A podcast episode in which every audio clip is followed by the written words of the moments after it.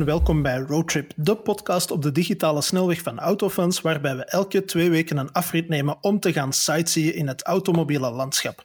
Ik ben Wim van Autofans en bij mij als een godheid stil aanwezig, maar hangend in de cloud en dus elke keer ons weer een stemgevend techniekgod Sven.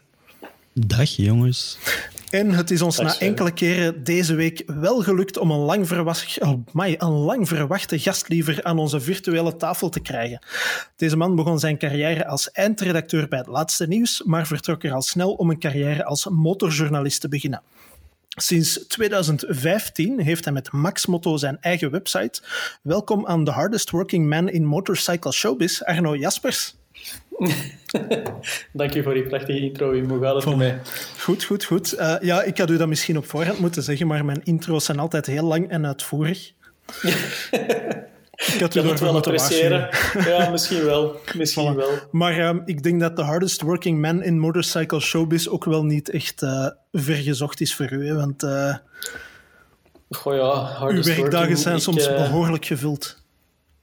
Ik ben zelfstandige, ik, uh, ik doe van alles. En um, ja, tegenwoordig als journalist, ik denk dat dat in de autosector niet anders is, moet je gewoon een beetje van alle markten thuis zijn. Hè. Er is een reden dat ik hier in de podcast zit. Er is een reden dat ik uh, sinds kort samen met een Nederlandse collega van nieuwsmotor.nl ook een podcast doe. Mm -hmm. uh, ik probeer filmpjes te maken en ik moet toegeven dat, dat het schrijven daardoor bijna wat naar de achtergrond verdwenen is. Want ik probeer nog wel op maxmoto.be aan nieuwsopvolging te doen. Maar ja, alles bijeen is het, uh, is het heel moeilijk. Hè? En tussendoor nog uh, ja, wat tijd overhouden om niet, uh, niet geleefd te worden. Voilà. En, en uiteraard ook gewoon de media in doog te houden. Dus ja, in een werkdag telt officieel ook maar 7 uur en 36 minuten, denk ik. Hè? ja, maar die regels, dat telt niet als je van je hobby nee. beroep hebt gemaakt. Hè? Nee, dat weet ik, dat weet ik. maar Arno, vertel eens, hoe is het voor u eigenlijk allemaal begonnen? Want ik vraag meestal aan mijn gasten hoe zij in de automobiel zijn verzeild geraakt. Ja. Ik neem aan dat dan een hele grote parallel te trekken valt uh, met de motorsector ook. Dus ik vraag mij af, heb jij van kleins af aan een fascinatie gehad voor motoren? Ja, van kleins af aan zou ik zeker niet zeggen. Ik ben daar eigenlijk pas, uh, pas relatief laat mee begonnen. Van kleins af aan was ik meer uh, bezig ook met auto's. Ah, ja. Uh, ja. puur de invloed van, van mijn vader, die dat ook ehm, ja, mijn ouders zijn van Limburg afkomstig. Mijn vader die, uh, die ging vroeger heel veel naar het circuit van Zolder zien in mm -hmm. uh, ja, de gloriejaren, uh, zoals dat toen was. En die pakte mij dan als klein manneke ook mee naar, naar races. Um, en een van, ja, van mijn eerste herinneringen, waardoor ik volgens mij toch zo dat, dat benzinesnuiven heb meegekregen, dat is... Dat is van in 1993. Toen, ik, ja, toen was ik vijf jaar. Ik ben geboren in 88. En de 1 augustus uh, waren het toen de 24 uur van Spa-Francorchamps. Mm -hmm. En uh, ja, mijn pa had mij meegepakt naar daar, samen met nog wat kennissen, voor ja, naar de koers te gaan zien en op de camping wat pinten te drinken en tegelijkertijd ja, een kleine wat in doog te houden. en ik, ik kan me dat nog heel levendig herinneren, zelfs al was maar vijf jaar, omdat dat Um, tijdens die race um, werd alles stilgelegd, s'nachts. Dus we, we lagen daar op de camping. Maar in, in die tijd, ja, geluidsrestricties, et cetera, nobody cares. Dus dat was gewoon op de camping de hele nacht. Auto's die daar vol een bak voorbij kwamen. En in één keer was dat weg. Mm -hmm. En ik weet nog dat ik er als klein mannetje van ben wakker geworden en gezegd heb tegen mijn pa, pa, de, de, de koers is gestopt.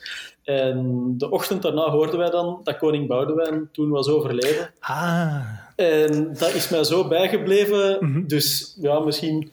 Het zal zeker niet daardoor zijn dat ik, uh, dat ik met auto's en, en, later met motto's begonnen ben. Maar om maar te zeggen, van thuis uit was er zeker wel een invloed. En het is pas ja, toen ik 17 was, dat ik, uh, dat ik met brommertjes ben beginnen rijden en dat dat zo gegroeid is. Ja, ja wel, er zit dus altijd wel een familiale oorzaak. Uh, als het geen ja, vader is, dan is toch, het een onkel of uh, een oudere broer of weet ik wat. Maar, ja, of een buurman of you name it. Maar inderdaad, dat is, dat is, via mijn vader gekomen. Maar motto's, dat is wel een, een ander verhaal. Want daar waren ze thuis echt niet, niet zo tuk op. Dat was, ja, ik moet je dat niet uitleggen, hè. Het, het, het veiligheidsargument. Dat is iets ja, waar je als motorrijder constant mee, mee geconfronteerd wordt. Hè. Um, zeker ja, van mensen die, die enkel met de auto rijden of tegenwoordig ja, die alleen met de fiets rijden. Um, ja, motorrijden, het wordt als iets geweldig gevaarlijk aanzien. Mm -hmm. Maar ik moet zeggen dat ik dat, ja, met dat ik nu tien jaar, zoiets, ja, iets langer dan tien jaar met de motorrijden, dan heb je daar toch wel een andere kijk op, denk ik. Ja, wel, ik ga dat misschien meteen al uh, in deze uitzending zwieren als grote bekentenis, maar er zijn inderdaad veel collega's die zowel met een auto als met een motor rijden. Mm Maar ik heb zelfs mijn, mijn midlife-crisisplannen om vanaf mijn 40 voor een motorrijbewijs te gaan ook stilaan laten varen, want ik moet eerlijk bekennen, ik heb weinig met motoren. Ik vind dat mhm. wel interessant om te zien en om te volgen en om eens voorbij te zien rijden of om uh, op het salon langs te lopen of zo. Maar ja. om een of andere reden ontbreekt bij mij zo'n beetje die, die spark om dat echt heel boeiend, allez, heel boeiend te vinden. Klinkt nu heel denigrerend natuurlijk, maar gewoon om daar ja, nee, nee, gebeten door te zijn, ik zal het zo zeggen. Ik denk dat ik wel snap, uh, wel snap wat je wilt zeggen. Ja. Um, ik, bij mij was dat er dus ook van, van kleins af aan zeker niet. Mm -hmm. Maar um, ja, dat is heel snel veranderd doordat ik ja, op dat moment gewoon um, de verplaatsingen die dat ik moest maken toen ik 17 was, dat, ja, ik deed gelijk iedereen, het meeste met de fiets. Mhm. Maar uh, ik wilde toen een brommer, omdat dat toch gewoon gemakkelijker was. En dan is dat zo een beetje er wel ingerold als gewoon gebruiksvoorwerp, maar er dan ook zo van gaan houden dat ik er wel echt heel gepassioneerd uh, door ben geraakt. En als je dan op een grotere motto mocht stappen, de, de sensatie van het motorrijden, dat is echt wel iets. Ik, ja, ik weet nu van u ook, je hebt in het verleden wel, uh, wel je Suzuki Swift Sport gehad, maar verder, de indruk die ik van, van u mij kan herinneren van, van het autorijden, is dat je toch niet zo gebeten zet, ook niet door, door supersportieve wagens. Dat, uh, ja, dat jij jezelf ook niet als, eh, als racepiloot of wat dan ook. Uh, nee, nee hoegenaamd, hoegenaamd niet. Ik vind. Ah, wel, ja, ja, als, als dat er een beetje in zit, als je van die sensatie, die, die adrenaline, als je daar wel naar op zoek bent, wat dat veel automobilisten ook hebben, want mm -hmm. kijk maar naar sportwagens, dan uh, ja, de stap naar het motorrijden, ik merk toch wel dat de mensen die dan die stap durven zetten, dat ze er ook niet snel van, van terugkrabbelen. En effectief in de autosector, er zijn er genoeg die dat ook met de motor rijden. Ja, ja absoluut. Ja, nee, ik denk dat dat mhm. bij mij vooral een beetje de misschien iets te veel zo de, de, de journalistieke reflecties. Zo het idee van hoe zit dat in elkaar? Uh, ja, hoe werkt heel die wereld? Hoe werkt een auto? En, en iets minder van welke sensatie krijg ik als ik tegen 150 per uur met opposite lock uh, ja, ja. mijn auto door een bocht jaag. Allee, ik vind dat heel cool om te zien, daar niet van, maar ik heb geen ambitie om dat zelf, allee, ja. om mijzelf een ja, racelicentie te halen. duidelijkheid uh... ook niet die ambitie om, uh, om professioneel racer te worden, maar ik moet wel zeggen dat ik mij nog echt de eerste keer kan herinneren dat ik op een brommer stapte, de eerste keer kan herinneren dat ik op een 125cc reed, de eerste mhm. keer dat ik op een, een, grotere motor reed. Dat zijn echt dingen die, die zijn er bij mij heel die hebben een, een indruk achtergelaten. Ja. En um, ja, ik, ik zeg dat ook graag uh, aan mensen als ze denken over beginnen met, met motorrijden. Dat is, um, ja, autorijden, dat, dat is heel leuk. Dat is, uh, dat is gelijk naar een film kijken. Maar als je gaat motorrijden, ja, dan ben je zelf aan het meespelen in die film. Ja. En ik, ik weet niet meer van waar ik die quote gestolen heb, hè, maar dat vat het voor mij echt wel perfect samen.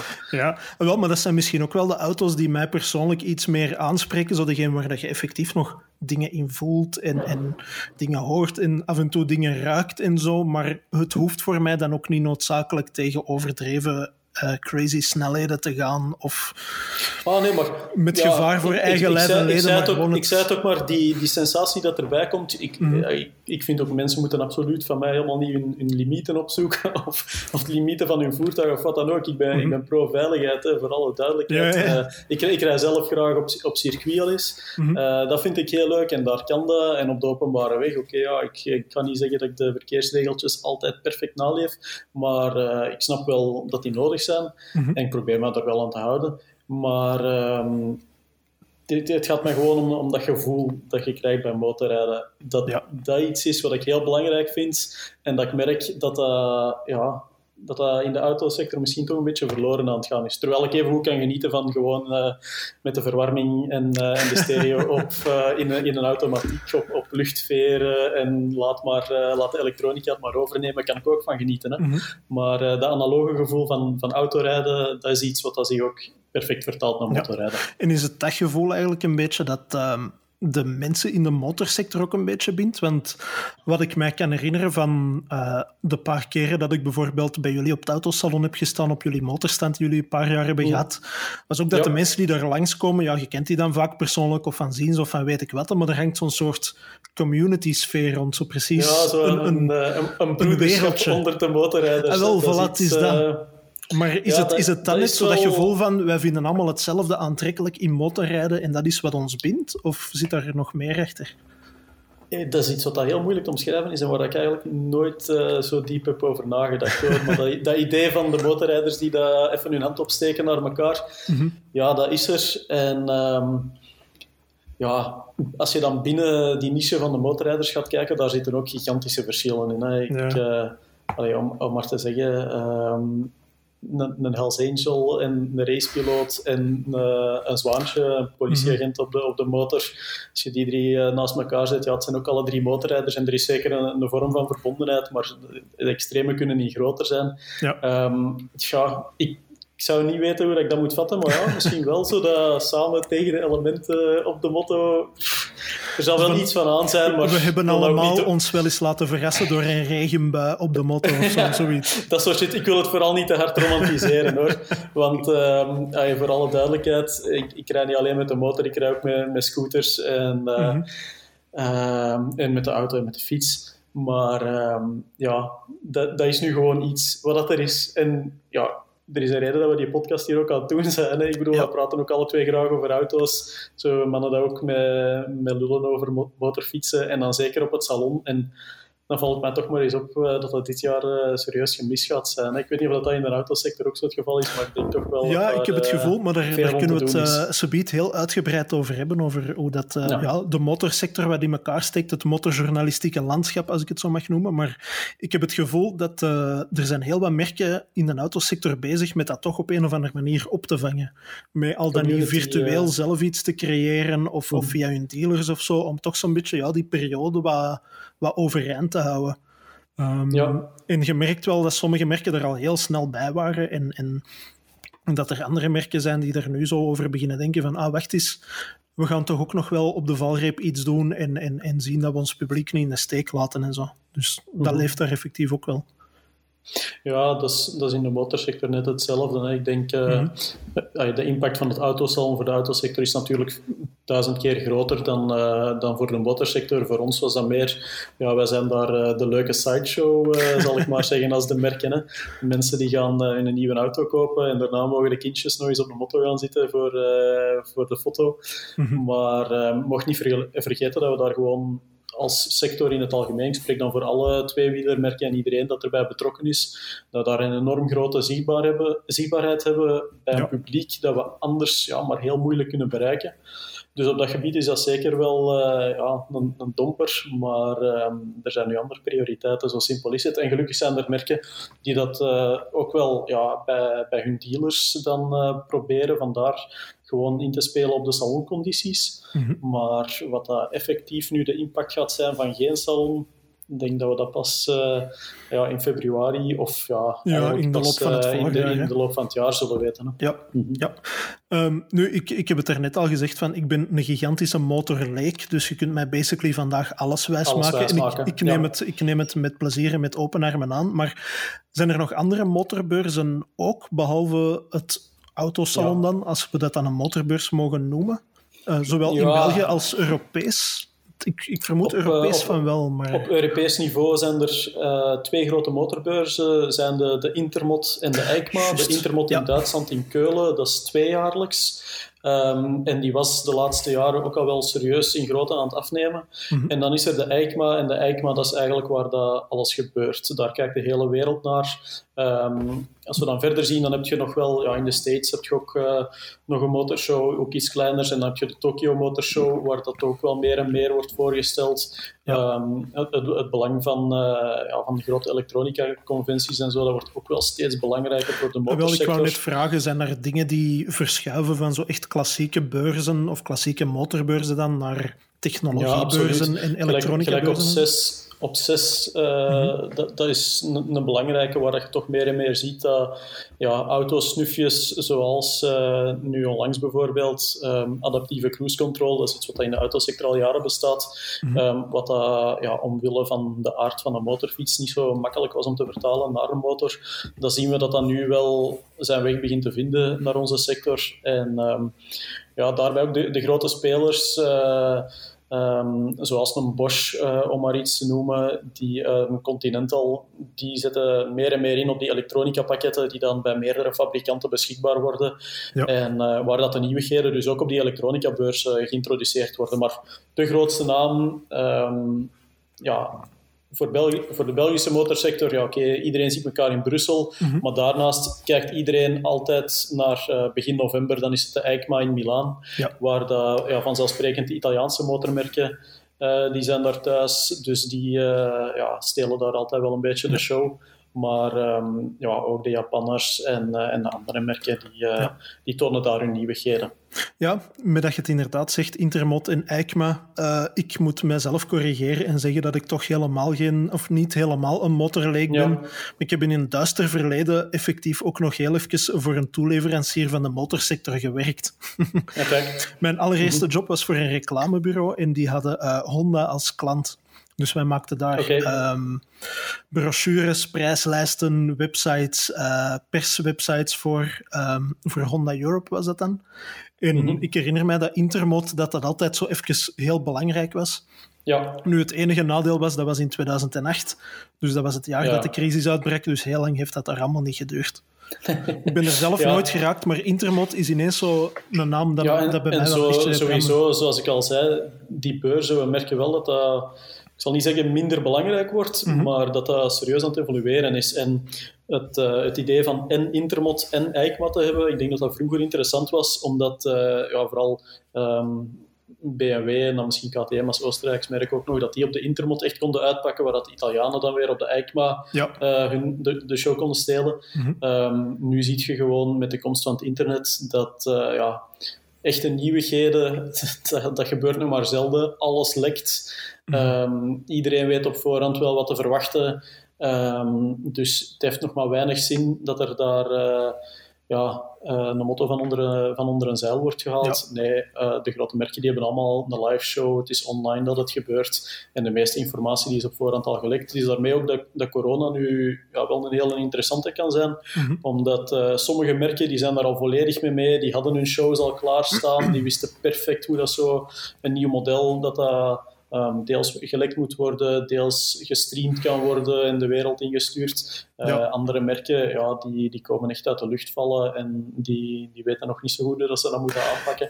Dus dat is wel interessant om te zien. Ja, wel, ik denk dat daar een, een hele grote parallel mee te trekken valt met een autosector ook. Je zei dat heel mooi in Genève begin dit jaar. Bij dus dat was echt, Genève, hè? Ja. ja, voilà, dat was echt vlak, eh, vlak voor of, of in het begin van de lockdown. Ik wil het al even kwijt zijn, want ondertussen is dat ook al negen of tien maand geleden. Maar ehm, er waren heel veel merken, en vooral Duitse merken ook, als ik me niet vergis, die heel snel waren met eh, invites te sturen voor, eh, voor digitale voorstellingen. Ja. Ik denk dat ze in Genève zelf pas net de knoop hadden doorgehakt van oké, we gaan het dit jaar Dat toch niet laten doorgaan. En nog geen, Mhm. nog geen twaalf uur later zat uw mailbox al vol met, eh, ja. Ja, met zoveel digitale voorstellingen. En dat zijn volgens mij ook de merken die er nu voor Brussel dit jaar ook redelijk snel gaan bij zijn om te zeggen van oh kijk, we Ja. hebben een heel digitaal pakket dat we iedereen kunnen aanbieden en je hebt alleen maar een computer of een telefoon of een tablet nodig om het allemaal te kunnen volgen en te kunnen zien. Ja. ja, Brussel, dat is natuurlijk, uh, dat, dat blijft een beetje een, een verhaal apart, hè, voor, Ja, zeker voor de sowieso. motorsector, omdat daar, daar was geen direct nieuws. Dat was meer zo een soort van, uh, hoe zal ik het zeggen, een mega-dealership, waar de mensen die dan Mhm. echt een motor wilden kopen, toch wel eens uh, konden komen proefzitten. Uh, ook gewoon ja, hun, hun, ja, richting, richting hun dealers denk ik dat het contact belangrijker is dan daar effectief op het salon. Maar daar kon je de dingen al eens in het echt zien. Ja. En dat is de grote, de grote sterkte geweest, of was altijd de grote sterkte. Dat wordt nu wel gemist, dat je niet meer die merken onderling kan vergelijken, dat je Mhm. effectief bij andere dealerships afspraken gaat moeten maken voor testritten, et cetera. Ja. Tja, dat is iets wat je erbij moet nemen. Ja, nu ik denk dat dat een evolutie is die voor de, voor de auto's de laatste jaren een beetje minder was, maar vroeger was dat inderdaad ook zo. Echt de gigantisch grote primeurs, die waren er in Brussel nooit echt te zien, maar het was effectief, ja, je kunt het naast elkaar zien. Terwijl dat ze de laatste jaren, denk ik, internationaal, dus de, de merken zelf ook een beetje van op de hoofdzetels zijn beginnen zien van dat klein salon daar in België, dat blijft het altijd wel goed doen en dat blijft veel volk Ja. trekken en goede cijfers voorleggen. Dus we schuiven die wel eens af en toe wat meer primeurs door en wat meer nieuwigheden, maar Ik, denk dat, uh... ja, ik weet van de, van de laatste persdagen dat er toch altijd wel nog wat, wat effectief primeurs waren op het Salon van Brussel. Bij ja, ja zeker en vast. En ze zaten ook mhm. niet meer allemaal uh, achter, achter de schermen of zo. Hè. Er waren vaak dingen die dan in Detroit moesten worden voorgesteld, die dan wel in Brussel stonden, maar dan moest ofwel een goede klant zijn of het ofwel heel vriendelijk vragen. Ja, maar, en dan kon je zo'n uh, verborgen ruimte uh, wel, gaan kijken. Waar dat je dan je telefoon eerst in een afgesloten zakje moest steken en weet ik wat nog allemaal. Ja, heb ik ook nog gedaan. Ja, maar mhm. uiteindelijk, het is, het is een tijd waarin dat je gewoon... Allee, je, je schuift je telefoon open en je kunt al zien hoe dat eruit ziet. Hè. Dus ja, dat principe was een beetje... Ik ben, uh, ik ben zeer benieuwd om te zien hoe dat het gaat geven voor 2021 en 2022. Hoe dat, uh, ja, wat dat Fabiac gaat doen als, mm -hmm. als sectororganisatie. Ik denk dat dat ja, toch wel wat spannende tijden zijn. Ja, wel. Ik heb, ik heb het gevoel dat ze daar altijd... Ze communiceren daar heel gerust en heel zeker over, maar ik heb het gevoel dat ze daar toch ook een beetje nerveus op hun stoel zitten te schuiven. Hoe, hoe meer januari dichterbij komt... Allee. Ja, ja, dan niet alleen. Het, het verbaasde mij vooral om te zien hoe dat ik zeg het net, Intermot, EICMA, die mhm. grote internationale spelers, Genève ook, dat was uh, bij wijze van spreken, corona werd aangekondigd en die mannen gaven al aan van oké, ja, kijk, jammer maar helaas, er zijn prioriteiten, onze beurs gaat dit jaar niet door. Um, ik denk dat de merken trouwens nog net iets eerder waren. Dat er, mhm. uh, ik denk dat BMW en KTM in de motorsector als eerste gezegd hadden van sorry jongens, maar dit jaar dat risico gaan we niet pakken. Wij zullen niet aanwezig zijn. Dan zijn de beurzen afgelast. En dan uh, kwam er zo'n beetje een Internet Explorer moment, waar dat je dan vijf maanden later uh, van Fabiac het bericht kreeg van ja, het salon dit jaar jammer maar helaas zal niet doorgaan. Iets wat uh, eigenlijk voor iedereen in de sector al, al ja, zo klaar als een klontje was. Al langer geweten was inderdaad. Hè, ja. dat, dat dat gewoon niet ging kunnen. En daarmee wil ik absoluut geen afbreuk doen aan, aan het werk dat die mensen leveren. Hè, want nee, vooral duidelijkheid, ik ben echt wel fan, fan van het salon. Mhm. Maar um, ja, de omstandigheden die zijn er nu, nu eenmaal naar. En dan hoor ik toch, zeker van mensen uit de motorsector, dat er al langer discussie was van ja, welke waarden heeft Salon mhm. nu nog voor ons als merk? Het duurt veel te lang, het kost allemaal veel te veel. Um, ik weet dat die kosten in de autosector, dat dat dan nog eens maal 10 gaat. Mhm. Dus um, ja, welke toekomst heeft het Salon? Ik durf het nu niet te zeggen. Ik denk niemand eigenlijk. Ja. Uh, er zullen misschien wel al een paar merken zijn in de automobiel, in de motorsector waarschijnlijk ook, die hun plannen voor 2001, of 2022 dan ook al klaar hebben liggen, maar... Mhm. Ik denk dat inderdaad... misschien is het tijd voor eens uh, over, over een iets uh, vrolijker onderwerp te klappen. Wel, ik, wou, ik wou eigenlijk nog even voortgaan over andere hete hangijzers, want er zijn echt ah, best veel... Ja, er zijn best veel parallellen te trekken tussen wat er beweegt in de automobiel en wat er beweegt in de motorsector. Hè. Dat zijn de dingen die ik vandaag zeker aan u wilde vragen. Van, van wat hmm. beweegt daar nog allemaal? Zijn, zijn ze in de motorsector ook bezig met uh, uitstootnormen en strengere emissies en hybride hmm. aandrijvingen en elektrodingen en zo? Want ik zeg het, voor mij is dat één grote blinde vlek. En ik hoop dat die vandaag een beetje ingekleurd wordt. um, ja, ik, ik vind het altijd uh, een leuke om die parallellen te trekken, omdat als je dan gaat zien naar de autosector, dan moet je gewoon um, vijf jaar terug in de tijd kijken en dan zitten we met de motorsector zo op dat niveau. Dus, uh, dus binnenkort dat gaan jullie een gigantisch dieselschandaal over jullie heen Ja, wij gaan Dieselgate tegemoet. um, nee, dat is, uh, dat is nu heel cru gesteld. Hè. Ja, ja, maar bij die emissienormen bijvoorbeeld, daar zie je gewoon, ja, de motorsector die, uh, die heeft niet de middelen die dat de autosector heeft. Mm -hmm. um, bij ons is het ook veel moeilijker omwille van ja, de oplages van bepaalde modellen om die, uh, ja, die ontwikkelingskost uh, afgeschreven te krijgen op een korte periode. Het is daarmee dat het invoeren van de euronormen dat dat bij ons ook allemaal iets langer geduurd heeft. Mhm. Het is nu sinds uh, dit jaar dat we de Euro 5-norm uh, tegemoet gaan. Dus ik weet de, exacte datum, daar mochten we nu niet op vastpinnen, maar het is binnenkort dat er geen Euro 4 motorfietsen meer verkocht mogen of ingeschreven mogen worden.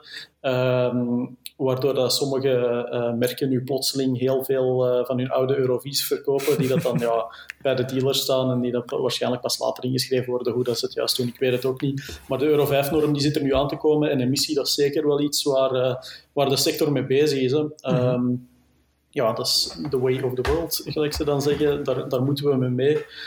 met die beweging.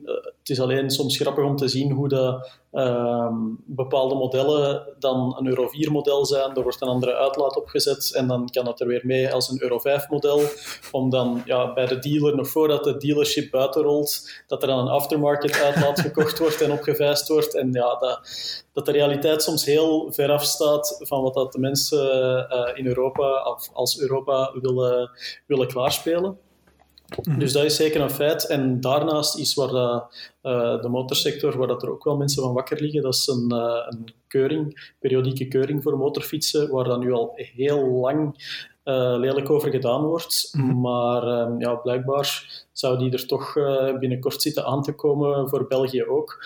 Dat is iets waar de, de Europese landen um, onafhankelijk soort van uitstel voor konden aanvragen. Ja, omdat, ik ga een, heel domme vraag stellen, maar hoe zit het nu? Uh, moeten motoren naar de keuring of helemaal niet? Nee, er is, ah, er is, geen, er is geen periodieke keuring voor motorfietsen. Nu, mm -hmm. ja, dat is eigenlijk al uh, moeilijk uit te leggen als je ziet welke, welke strikte normen dat er gelden in, in de autowereld. Mhm. Maar in de motorsector kan je dus uh, ja, met eender welk voertuig wat een, uh, een legaal COC ingevoerd kader heeft, daar mhm. kan je op bouwen wat dat je wilt en kan je mee, mee gaan rijden. Dat, dat, is de korte samenvatting nu. Er zijn wel een aantal technische voorschriften waaraan ze moeten voldoen. Ehm, maar als puntje bij paaltje komt, hangt heel veel af van de agent die dat jij op een slechte of een goede moment tegenkomt en dat je controleert. En dat geldt zo voor de technische vereisten van uw voertuig en dat geldt ook zo bijvoorbeeld, ik zeg maar iets voor uh, het geluid dat een motorfiets maakt, wat dat toch, en dat is echt een heet hangijzer in de motorsector. Ah, ehm, in, ehm, het is voor de eerste keer dat we dit jaar in de zomer in de Ardennen controles gehad hebben op populaire wegen voor motorrijders, waar dat er dus effectief agenten met de decibelmeter stonden om boetes uit te delen. Ehm, en ja, daar, uh, daar worden sommige mensen heel, heel boos over. Het uh, Loudpipes Save Lives uh, publiek, die, die voelen zich daar in hun, ja, in, in hun vrijheid gepakt, zal ik maar zeggen. Mhm. Maar tegelijkertijd ja, kan, je, kan je er moeilijk omheen. Dat is, ik heb het over tijd nog met een andere motorjournalist besproken, dat is zoiets als roken. Hè.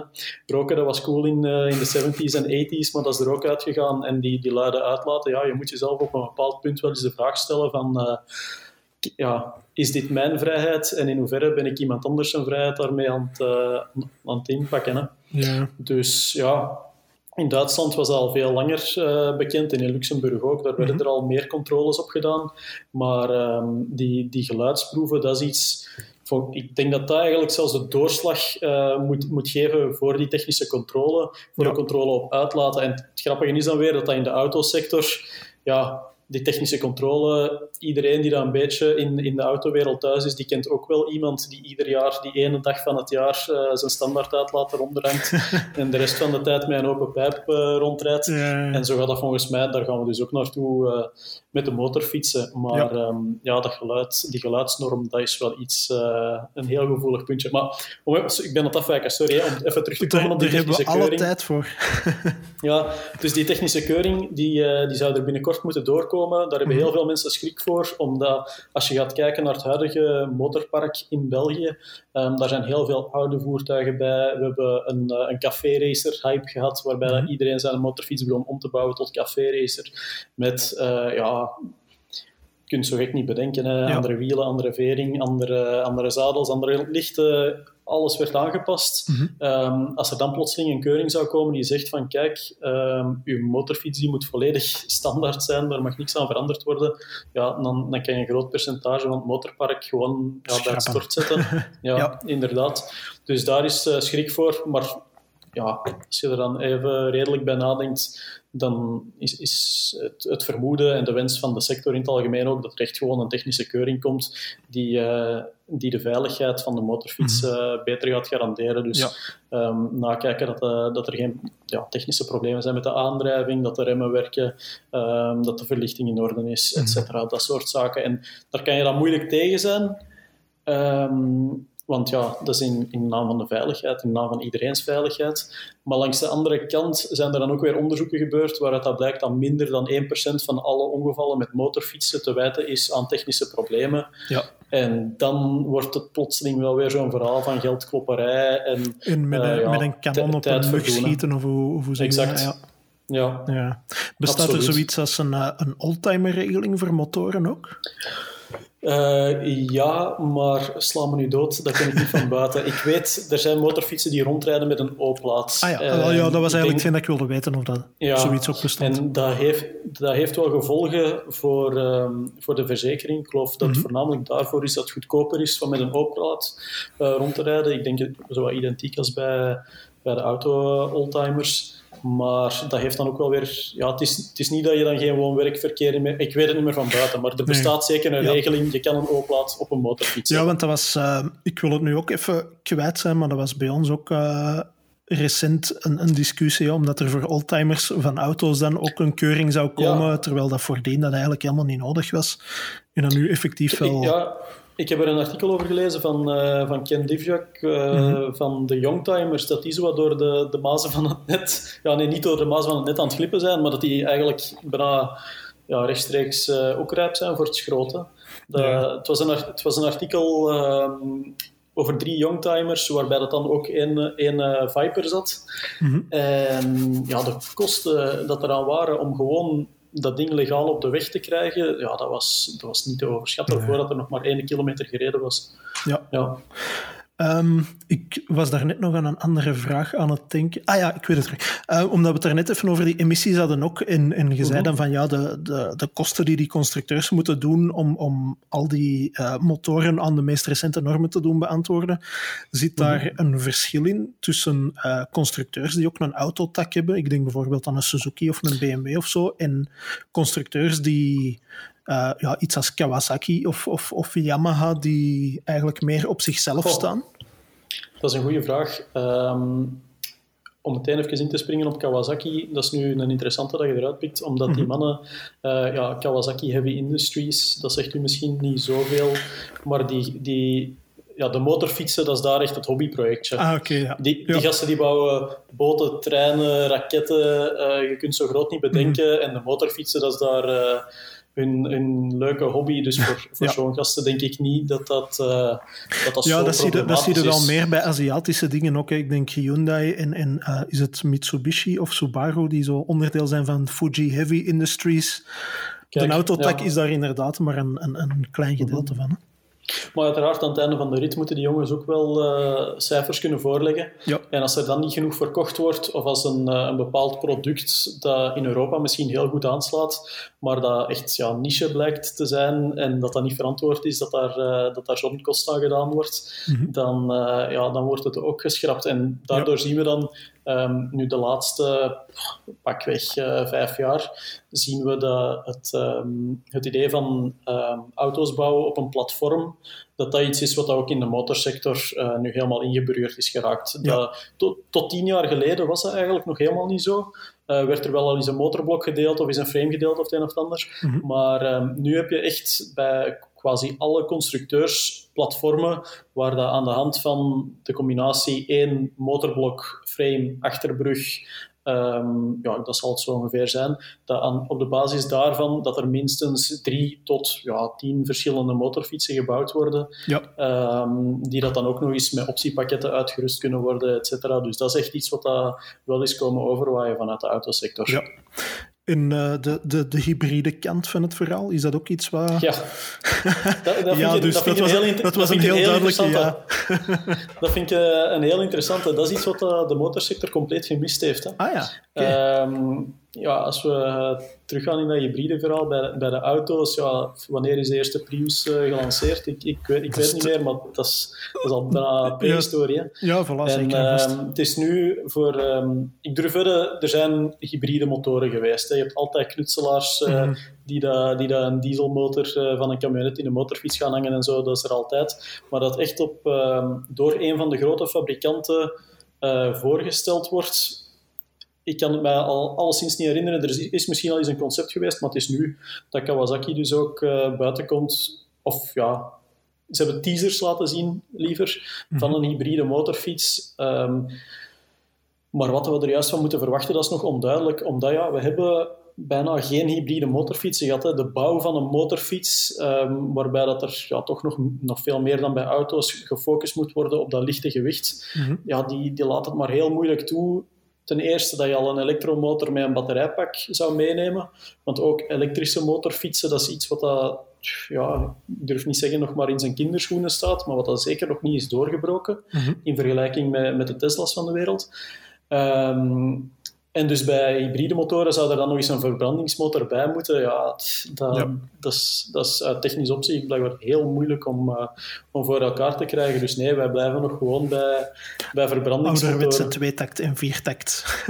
ah, wel ja, ik... Uh, in de aanloop naar deze podcast heb ik er nog aan moeten denken van ja, die mannen in de mhm. autosector, dat is ongelooflijk. Die zijn bezig met uh, uh, ja, waterstofcellen, uh, CNG, hybride, alle mogelijke alternatieven. Um, het, het autosalon vorig jaar, dat stond in het teken van al die verschillende aandrijfbronnen. Dat is ongelooflijk. En in de motorsector is er echt nog een beweging. En dan, dan heb ik het niet over zo vijf man in een paardenkop, maar er zijn echt mhm. nog gasten die dat tweetakt, dat, dat was het. dat, dat, is de toekomst. Uh, ja, Kijk. Nu, ik moet wel zeggen, uh, het kan heel snel gaan in heel... Allee, ik denk dat we dit jaar allemaal geleerd hebben wat een exponentiële curve is, maar het kan ja. heel snel toenemen. Hè? Want je haalde daarnet het, het voorbeeld van Tesla aan, maar Tesla van 2007, 2008, met hun, mm -hmm. hun roadster, die dat daar eigenlijk een soort verbouwde Elise was tegenover wat ze nu bouwen. Ja, is geen Model S natuurlijk. Hè? Nee, of de, de, de ja, de plug-in hybrides van tien jaar geleden, zo de, de Opel Amperas en de Chevrolet Volts, tegenover wat dat er nu uitkomt aan hybrides, dat is, dat is echt een wereld van verschillen. Dus... Ja, het kan heel snel gaan. Ik denk dat voor de motorfietsen zit iedereen voornamelijk te wachten op die batterijtechnologieën. Dat daar, ja. in, in de auto's, iedereen. Ja, dat is, uh, Maar voor de motorsector is dat het belangrijkste, puur en alleen omwille van die gewichtsbesparing. Mm um, ik denk dat lange laadtijden, dat is iets wat de motorrijders er nog willen bijnemen omdat het uh, voor veel mensen toch echt een vrije tijdsbesteding is, waar het geen probleem is om uh, ja, mhm. zoals dat uh, bij, bij sommige automobilisten ook zal zijn, gewoon s'nachts de stekker in, overdag rijden, of zelfs uh, de motorfiets als, als het dan gaat om, om circuitmotorfietsen of om, om crossers van de motor in de, in de bestelwagen mee naar circuit, daar een paar uur rijden en s'nachts terug gewoon aan de batterij. Dat, is, dat is niet zozeer het probleem. Het is ja, dus de kostprijs die eraan, die eraan hangt en uiteraard ook het gewicht van, van die batterijpacks. Want mm -hmm ik denk nu dat ik toch wel zo ongeveer met alles uh, van elektrische motorfietsen gereden heb dat er is. En ik rijd daar heel graag mee. Ik vind elektromotoren als aandrijfbron, dat is net zo ja, zoals dat je de eerste keer met een Tesla rijdt. Oké, het is tof van vijf keer in ludicrous mode aan de lichten snel weg te schieten. Maar daarna leer je dat appreciëren, dat dat zo'n ja, een redelijk rustgevende uh, ervaring is mm -hmm. van uh, elektrisch te rijden. Dat heb ik absoluut ook op een motorfiets.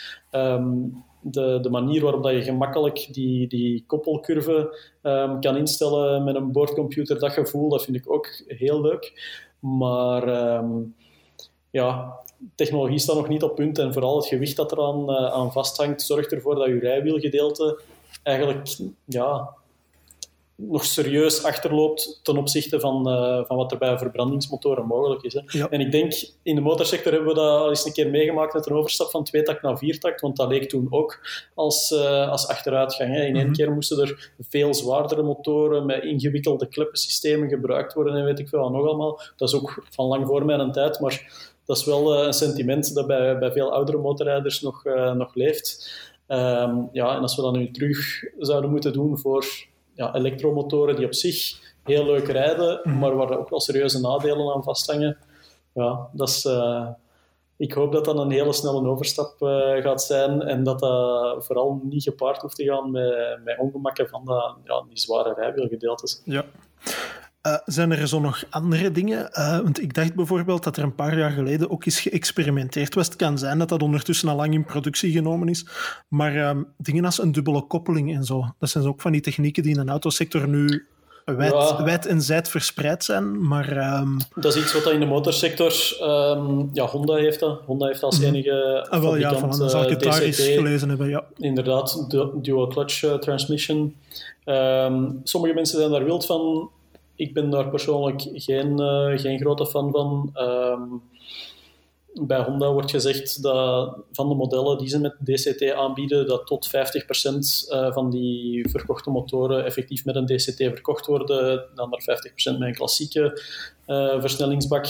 Ehm, ja, dat is iets wat uh, bij de andere fabrikanten niet is overgenomen, maar die hebben dan weer ehm, ja, een quickshifter uh, geïmplementeerd. Dat is iets wat uit de racerij is gekomen, mhm. waarbij dat je, ja, hoe, hoe, met wat kan je dat vergelijken in de autosector? Dat is, uh, dat is redelijk moeilijk. Um, het is eigenlijk als het verschil tussen een gewone handbak en een sequentiële bak. Mm -hmm. dus dat je niet meer... Uh, nee, ik zeg, ik zeg het verkeerd. Een quickshifter is eigenlijk het systeem waarbij je enkel nog je koppelingshendel moet gebruiken um, wanneer je tot stilstand komt en ah om vanuit dus stilstand weg te rijden. Je moet niet meer koppelen, ontkoppelen met, mm uw, uh, met uw linkerhand, met uw koppelingshendel. Mhm. Nee, je kan gewoon met, met je voet schakelen en uh, die quickshifter zorgt er dan eigenlijk voor dat, uh, ja, dat bijvoorbeeld je ontsteking even onderbroken wordt, waardoor je dan een versnelling hoger of lager kan, kan schakelen. Maar ja, dat zijn zo van die technologieën die dat dat komt dan niet uit de autosector, omdat dat zo specifiek is aan, uh, aan motorfietsen. Maar die dual clutch, dat heeft nooit echt aangeslagen. Nee. Nee. Ik denk dat, dat we dan meer naar elektronica moeten kijken, zoals uh, die adaptieve cruise control. Cruise wel, dat wou ik inderdaad net vragen, zo dingen als, als connectiviteit, van die connectiviteit ah, met de smartphone, dat zijn wel zaken die, dat, die dat sterk beginnen op te komen. Ja. Mm. Wel ja, want je hebt inderdaad, als je tegenwoordig een, een persdossier van een auto openslaagt, dan zijn het altijd drie thema's. Dat is ofwel elektrificatie, ofwel connectiviteit, ofwel rijhulp, al dan niet autonoom rijden. Maar dat zijn dus ook dingen, allee, autonoom rijden misschien niet zozeer, maar dingen als rijhulp en connectiviteit, dat leeft bij de motoren dus ook wel effectief. Ehm, ja, dat leeft. De fabrikanten die pushen daar zeker uh, achter. Ze zijn bezig mhm. met die technologie. Um, ik kom nu vorige week toevallig nog op een presentatie geweest, een, eh, een uitzonderlijke presentatie in, uh, coronatijden um, van, uh, van Triumph, waar dat ze mhm. eigenlijk op een middenklasse motor helemaal ja, voor, een, voor een breed doelpubliek, naked bike, Um, waar dat er daar toch voor gezorgd wordt dat je een heel mooi uh, Color TFT dashboardje hebt, waar dat je dan iets een elektronica optiepakket, um, je GoPro kan bedienen als je die op, uh, op je motorfiets geïnstalleerd hebt, waar dat je uh, bocht per bocht navigatie op je dashboard hebt. Dat is iets wat in de autosector natuurlijk al, al jarenlang is, omdat je de ruimte genoeg hebt voor een extra scherm te plakken. Maar voor motorrijders is dat ja, nog ehm, zoals je op de fiets ziet met een, smartphonehouder, zo rijden veel motorrijders rond, of anders is met een apart uh, GPS-systeem, zoals dat je vroeger in de auto had. Mm -hmm. dus dat kan nu blijkbaar probleemloos ook op het uh, dashboard. En andere fabrikanten hebben ook al apps om uh, dan via je smartphone toch ook een GPS op, uh, op je dashboard te laten zien. Maar het, het viel me nu dus voor de eerste keer op dat dat ook gewoon bij een middenklasse motor eigenlijk helemaal niks speciaals, dat dat daar toch ook geïmplementeerd wordt. En dat dan in combinatie vaak ook met, met een intercom. Hè. Dus mensen die in hun helm een, een communicatieset ingebouwd hebben en dan op die manier ook hun, hun GPS of hun telefoon of you name it Ehm, mhm. naar ehm, de speakers in hun, uh, in hun helm gestuurd krijgen. Ja. Zo'n zo'n motorpresentatie, hoe ziet die er eigenlijk uit? Ik had het net even aangehaald. Ik had het op mijn lijstje staan, omdat um, het moet een, een, paar jaar geleden zijn, denk ik, dat we ik weet niet of dat jij er ook bij was, maar alleszins ben ik er Bruno Wouters is gekruist op de luchthaven en die stonden ook klaar om in te checken ergens in Spanje. En die hadden allemaal zo een grote zak met hun eigen motorkostuum bij. En ik vond dat zo grappig dat ik dacht van, ah ja, eigenlijk is dat wel logisch, want je kunt daar moeilijk in je t-shirt en in je ehm, jeans... Uh... Ja, het is... Ik, ik heb toevallig... Um, ja, nee, dat weet je. Um, we hebben ooit voor, uh, voor Menzo uh, toen ik bij Motoren en Toerisme werkte, het printmagazine waar ik mhm. vroeger werkte, um, die zat in de uitgeverij bij Menzo en daar kon af en toe ook al eens iets met auto's gedaan worden. Ah ja, en wel, als ik als jonge gast uh... stond ik klaar uh, om daarop te springen. Wij zijn zo eens met BMW's gaan rijden. Juist, um, juist. Ik heb bij BMW ook zo eens een presentatie meegedaan en ik vind dat fantastisch, want dat is eigenlijk gewoon... Ja, dat is, je gaat naar de luchthaven, je komt aan op de luchthaven, auto staat klaar, rijden, uh, koffie drinken, nog eens rijden, hotel rijden, klaar. Mm. En, dat is het toerisme gedeelte van het, toerisme. ja, nee, maar ik wil maar zeggen, dat is... Um, Oké, okay, moet mij niet uitleggen dat dat, dat, dat werk is. Hè. Je bent daar echt wel bezig met die auto te evalueren, met uh, naar die perspresentatie te, te luisteren, dingen op te pikken die interessant kunnen zijn voor je mhm. lezers. Dus dat is effectief wel meer dan dat ik het daarnet uh, voorstelde. Maar in de motorsector is het zo dat ja, um, je is, het is niet gebruikelijk om in een magazine of ehm, ja, voor een online magazine, of zeker nu met, met video, van uh, de, de stock footage, zal ik maar zeggen, het aangeleverde beeldmateriaal te gebruiken. Ik weet mhm. dat bij, bij veel auto-websites is het wel zo, van, ja, of, dat, of dat daar nu Wim achter het stuur zit, of, of daar zit iemand anders achter het stuur. Mm die foto wordt zo genomen dat dat niet zichtbaar is. Uh, bij motorfietsen, ja, de rijder maakt zo'n groot deel uit van het geheel rijder en motorfiets, dat de meeste magazines ook wel duidelijk willen laten zien meestal, ja, gelijk bij mij ook, met, mm mijn, mijn racepak, daar staat ook uh, reclame op voor, uh, voor Max Motto.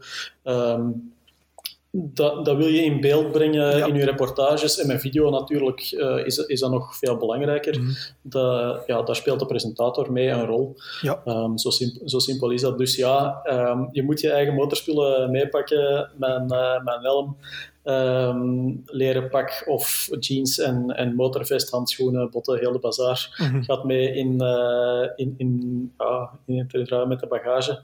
En dan worden we ook opgepikt op de luchthaven meestal richting circuit of richting uh, de plek waar de pers perspresentatie plaatsvindt, mm -hmm. om, uh, om daar dan om te kleden en met de motor te gaan rijden. Dus dat is wel, dat is inderdaad iets anders. En ook, ik weet niet of dat jullie ook effectief ter plekke, ja, jullie zullen ook wel een piece-to-camera moeten, moeten presenteren, misschien als het voor video is. Maar eh, voor de fotografie, ik denk niet dat jullie nog uh, moeten gaan rijden op en af om, om foto's te trekken. Goh, het, het, hangt heel sterk van merk tot merk en van model tot model af. Het gebeurt dat Kijk, daar een fotograaf ter plekke is uh, als je echt beelden effectief nodig hebt van jezelf achter het stuur.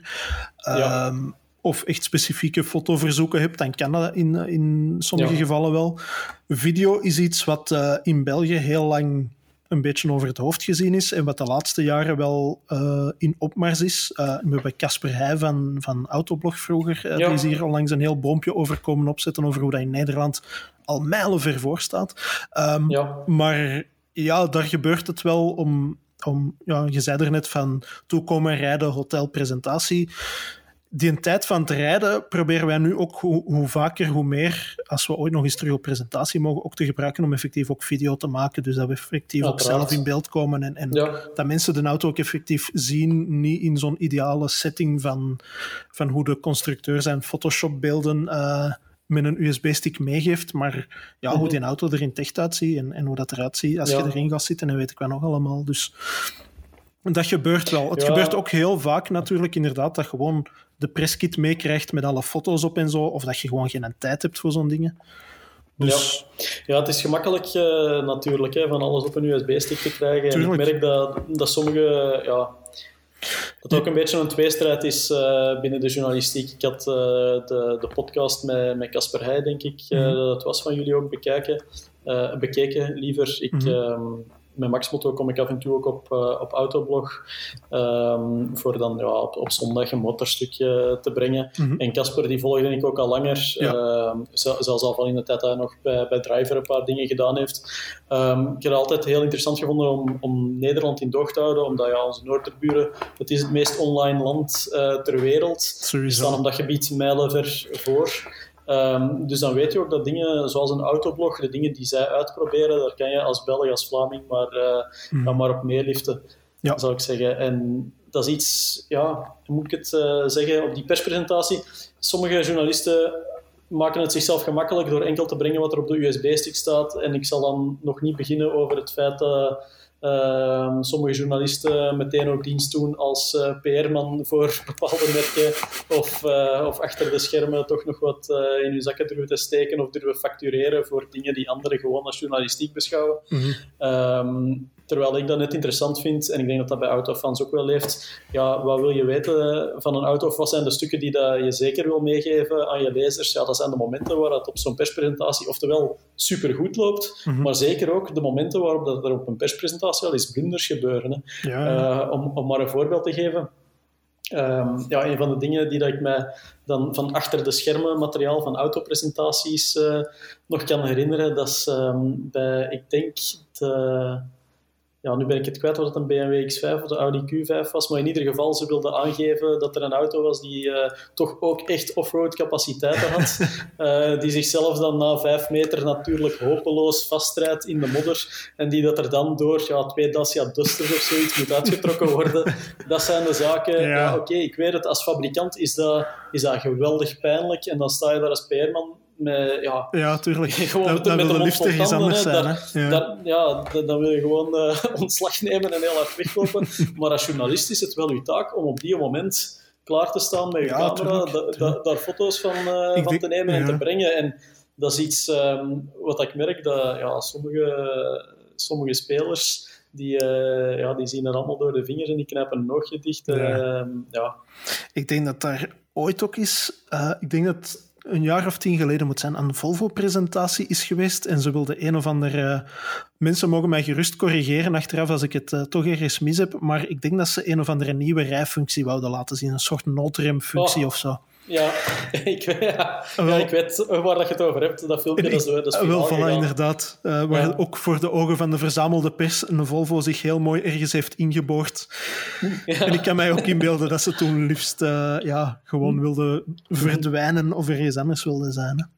Ja, en in de motorsector heb je dan dat mooie dat Um, ja, kijk, in de autosector er zijn genoeg kleine merkjes die dan nog uh, uh, à la Morgan met de hand gemaakt in een klein fabriekje, allemaal kunstwerkjes, maar ja, waar dat dan ook af en toe wel eens iets, uh, een boutje toch niet goed genoeg vastgedraaid wordt of het een of het ander. Mm -hmm. In de motorsector komt dat ook wel voor. En um, ja, ik, ik kan niet zeggen dat dat eigen is aan, aan de Italiaanse merken. Hè. Zeker niet um, een, uh, een, Ducati, sinds dat dat is overgenomen door Audi. De mensen die daar nog bezig zijn over, over betrouwbaarheidsproblemen en zo. Sorry, maar dan, dan ben je echt niet mee met je tijd. Ja. Maar uh, het is wel zo dat er uh, op sommige presentaties waar ik geweest ben, en dat was nu toevallig ook Engelse merken, of dat je het achteraf hoorde van andere journalisten, waar dat dan toch blijkt dat, uh, ja, dat er bij, ik zal maar zeggen, vijf van de tien blokken, dat er toch drijfstangen door de karters vliegen en van die toestangen. Dat dat, ja, dat, dat dat dus echt nog wel kan. Uh, dat, zijn, dat zijn dingen die we tegenkomen. En nu zie je ook meer, dat is dan ook iets, uh, een evolutie van, van de laatste jaren. Mm -hmm. Dat ehm, ja, dat is, dat is in de autowereld niet anders, hè, dat de Chinezen zich met alles beginnen te moeien. Uh, in de motorsector is het echt een trend van de Chinezen om de, de Europese oude merken op te kopen. Um, ja, om, om er nu een paar te noemen, uh, Norton is ondertussen Chinees. Ah, ja. um, Royal Enfield is Chinees. Um, dat was al langer, denk ik, hè, Royal Enfield. Of ja, uh, is Indiaas. Ja, wel, het is meestal ja. Indiaas of, uh, of Chinees. Of Chinees ja. Zowat, er, zijn, er zijn tal van merken die uh, of opgekocht worden mm -hmm. of een, een, sterke Chinese invloed krijgen. En dan heb je ook een paar echt Chinese merken, zoals een CF-moto, die dat op tien jaar tijd van nul naar marktleider bij de quads uh, zijn gegaan. Mm -hmm. Die willen nu ook tweewielers uh, gaan produceren. Daar zit dan een gigantische uh, ja, een hoop geld achter, een gigantische ja. industrietak. Ja. Um, en je weet dat die keihard aan de weg timmeren om grootste te worden en alle Europese kwaliteitsvereisten te voldoen. Mm -hmm. Maar tegelijkertijd weet je ook dat, ja, dat die moment nog moet komen. En dat ze soms onderweg nog wel eens een foutje durven maken, wat dat ook, ja, waar je dan als journalist uh, moet bijstaan met je gsm om, uh, om klaar te zijn wanneer dat die fout zich voordoet ja, ja, ja. op beeld hebt. Uh, nu, wat ik ook nog wou vragen op die presentaties, ik vind dat altijd heel frappant bij autopresentaties. Uh, ze zeggen dan ook altijd van, ah ja, uh, als je vragen hebt over, ik zeg maar iets, de techniek, dan heb je die specialist die nu te woord kan staan. Als je vragen hebt over het infotainment, dan is er die specialist. Maar die mensen mm -hmm. worden ook altijd waanzinnig hard getraind om te zeggen wat ze mogen zeggen en zeker niet te zeggen wat ze niet mogen zeggen. Is dat bij jullie ook zo? Of, of hangt daar zo nog meer het, het klassieke oh. sfeertje van... We hebben hier aan nee, gewerkt denk... en we zijn hier trots op en we kunnen nu alles erover vertellen, ook wat er niet zo goed is gegaan of wat we liever anders hadden gezien. Terwijl bij de auto's is dat tegenwoordig, vind ik persoonlijk, heel afgeleid. Ja, de, mar de marketing heeft, voilà. uh, heeft daar bij de auto's waarschijnlijk een veel sterkere hand in dan, dan bij de motorsector. Mm -hmm. Maar um, ja, sowieso, als mensen iets komen voorstellen, dan is dat ze er hard aan gewerkt hebben en dat ze daar trots op zijn. Um, wat dat niet wil zeggen dat er ook geen... Uh, PR's bij zijn die dat zich niet blind willen opstellen voor sommige tekortkomingen aan hun producten. En mm -hmm. dat zijn meestal ook de mensen die dat, ik weet niet of dat in, in, ja, in ons uh, Belgisch-Vlaams karakter zit, maar dat zijn meestal ook de mensen die dat ja, het, het meeste gedaan krijgen en die dat, ja, die dat marketingtaal aan, aan zich voorbij laten gaan om gewoon down to earth uh, open te kunnen spreken over de fortes en de mindere punten van hun producten. Mhm. Ik denk dat het, um, zelfs al maak je de beste motorfiets ter wereld, dat het uh, dom is om in een zaal vol journalisten u voor te doen alsof dat er uh, geen enkel gebrek kan zijn aan, aan uw product. Zo, zo werkt het gewoonweg niet. Mhm. Zo, uh, zo verlies je ook een stuk uh, vertrouwen van journalisten, van hun lezers en uiteindelijk ook van, van uw cliënteel. Dus ik denk dat dat alleen maar een, een domme move kan zijn. Maar ja, um, er zijn zeker wel, wel bepaalde merken die als het dan gaat over Europese presentaties voornamelijk, of op EICMA of Intermot, mhm. waar dat het alleen maar een goed nieuw show mag zijn, die, uh, ja, die zich daar toch wel een beetje aan, aan bezondigen. Het ene merk al meer dan het andere. En uh, ik merk zeker in de Benelux dat met de trek van, van vele merken uh, richting Nederland voor Benelux-importeurschap, omdat dat ja, nu eenmaal fiscaal interessanter is, mm -hmm. dat de Nederlanders daar ook wel uh, ik, ik, wil ze zeker niet schofferen. Hè. Ik kom heel goed overeen met heel veel Nederlanders en er zijn er echt krakken, krakken in hun vak bij. Maar er zijn er ook sommige bij die zich echt wel uh, ja, puur van die, van die marketing, van hun, van hun sterkste marketingkant laten zien en totaal blind willen blijven voor, uh, voor enige vorm van kritiek, daar niet op in willen gaan en dat vooral willen verzwijgen. Ja, ja, ja. Um, nu, ik heb even een snelle blik op de klok geworpen misschien moeten we stilaan richting het einde van deze aflevering gaan, maar eh, dat wil ik mhm. niet doen voor we het eerst nog even over Max Motto zelf hebben gehad. Ik had dat eigenlijk als introvraag staan, maar op de een of andere reden zijn we helemaal afgeweken en via een gigantische omweg daarop uitgekomen. Ja. Ehm, maar ja, vertel daar eens over, want je zet daar in 2015 aan begonnen, als ik me niet vergis. Ja, um, Max Motto ben ik gestart nadat uh, de uitgeverij van motoren en toerisme, mhm. ehm, de toenmalige uitgeverij, die is failliet gegaan. Uh, motoren en toerisme is toen in andere handen terechtgekomen en ik heb altijd heel graag voor dat magazine gewerkt. Ik, uh, ik geloof zeker ook nog in, in de kracht van, van sterke printmedia en ik vind dat de huidige ploeg bij motoren en toerisme goed bezig is. Mhm. Maar op die moment had ik er een beetje een slecht gevoel bij en wilde ik vooral meer online dingen gaan doen. Um, ik denk dat autofans daar zelfs ook geen kleine rol in speelden. Jullie waren op dat moment al, uh, al een stuk verder. Ik denk dat jij toen nog bij Driver zat, of misschien zelfs nog als ambtenaar uh, verder. Maar nu, nu heb je het grote woord geval... eruit gegooid. Ja. ik heb het 21 uitzendingen lang kunnen verzwijgen. in ieder geval, om maar te zeggen, ik, ik geloof echt in die, in die kracht van online.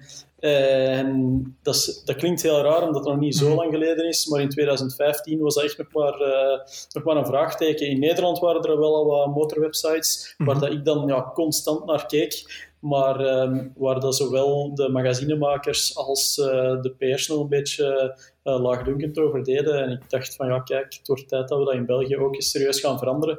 En um, ja, ondertussen zijn er wel meerdere motorwebsites, uh, vloggers, bloggers, uh, you name it, de revue gepasseerd. Mhm. Maar ik had wel, de, dat moet ik er ook wel bij zeggen, ik ben Max Moto niet alleen begonnen. Ik ben nee. begonnen samen met uh, de ex-hoofdredacteur van Motorrijder magazine, Renault Ama, mm en zijn vrouw Jane. Die ben ik er ook nog altijd heel dankbaar voor. Die hadden al een, een veel uitgebreider netwerk in de sector dan mezelf. wij zijn dat samen opgestart als een online project. En ja, het, hetgene wat, je, wat je in het buitenland al langer zag van grote websites met videocontent, met uitgebreide fotoreportages, met alle mogelijkheden die dat internet te bieden heeft. Dat is hetgeen wat ik wilde maken. En um, ben daar zeker ook wel voldoende tegen muren opgelopen. Maar nu na vijf jaar ben ik toch al wel uh, stiekem trots op hetgeen wat we met Max Motto hebben neergezet. Mhm. En uh, ja, gebeurt het ook gewoon dat wij, dat wij vaker en vaker bij, bij de grote perspresentaties bij zijn en de leukste producten mogen testen en dat er uh, gewoon al eens wat budget over is voor eens een folieke te doen. Dus uh, ja, dat is, uh, dat is mijn kindje, maxmotto.be. Ik zou zeggen, als er mensen zijn die met de auto rijden, maar die dat toch ook stiekem wel interesse hebben in motorfietsen, dat ze eens een kijkje gaan nemen. Ja, zeker en vast. Ik denk dat Techniek Sven zich straks gaat bezighouden met de link naar Maxmotto er aan toe te voegen. maar het, het motorjournalistieke landschap bij ons hoe ziet dat er eigenlijk uit? Want ja, ik ken alleen Max Motto dan. En motoren en toerisme is mij ook geen onbekende naam. Maar voor de rest heb ik er een beetje het raden naar, naar Ja, er zijn, er zijn nog verschillende motormagazines in de zin dat je motorrijdermagazine hebt. Dat is het mhm. oudste motormagazine. Dat is ondertussen redelijk algemeen. Dat was vroeger iets sportiever ook van insteek. Mhm. Eh, dan heb je motoren en toerisme die duidelijk meer gericht zijn op, uh, op het toeristische motorrijden. Uh, de, de, rustige toerrijder zal ik maar zeggen. Dat wordt ook niet meer maandelijks uitgegeven. Dat komt uit wanneer er voldoende content is. Ehm, en dan is er nu ook recent die invloed vanuit Nederland Ehm, in Nederland zijn er nog wel een paar uitgeverijen die het vooral heel commercieel uh, aanpakken. En daar is dan uh, Motormagazine nu uit bijgekomen, maar daar spreek ik echt nog maar over één, uh, één uitga uitgave. Dus dat is nog zien hoe dat, dat verder evolueert. Mhm. En daarnaast heb je dan een aantal motorwebsites. Um, maar um, ja, ik bekijk het altijd meer op, op Benelux-niveau, omdat zoals gezegd, de Nederlanders die, uh, die stonden daar wel al redelijk wat verder in. Ja. Maar um, het leuke aan, aan het internet en aan Maxmoto is ook dat je niet altijd het grote budget nodig hebt om iets cools te kunnen maken. En dat als je je concurrenten goed in doorhoudt, dat de inhaalslag soms heel snel gemaakt kan zijn. Mm -hmm. En um, ja, ik denk dat we zeker in het begin van Maxmoto op sommige gebieden wel uh, serieus het voortouw genomen hebben. Dat er sommige mensen ook serieus van wakker geschoten zijn van oh, uh, er is meer dan, uh, dan alleen Google en Facebook die, die online iets kunnen betekenen. en niches hebben ook zeker hun plek op het web. Mm -hmm. um, ja, dus, dus nu is dat gewoon verder zien hoe, hoe het evolueert. En ik denk dat deze podcast daar misschien ook wel een mooi voorbeeld van is. Want ik heb nu Um, samen met dan een Nederlandse collega, dus Podcastmotor, mm -hmm. um, waar dat we podcasten over het reilen en zeilen in de motorwereld. En verder probeer ik te werken aan videocontent ook, hè, zoals ja. dat jullie op jullie YouTube-kanaal ook doen. Mm -hmm. Alright, voilà. Daar heb je meteen ook de laatste vraag op mijn blad mee beantwoord over de podcast. Want ja, dat was me inderdaad uh, recent ook opgevallen dat jullie aan een, uh, ja. aan een eigen podcast begonnen zijn. Uh, maar alles valt alleszins te checken gewoon, denk ik, op maxmoto.be, neem ik aan. Exact. Alright, voilà. Arno, dan rest er mij alleen nog om u geweldig hard te bedanken om uh, tijd voor ons vrij te maken. Dat is heel graag gedaan. En iedereen die geluisterd heeft, wij zijn er over uh, twee weken terug met een uh, speciale eindejaarsuitzending zonder gast, maar wel met de redactie om eens te kijken wat 2020 allemaal te bieden had. Dus iedereen die geluisterd heeft, bedankt. Arno, jij ook bedankt en tot binnenkort.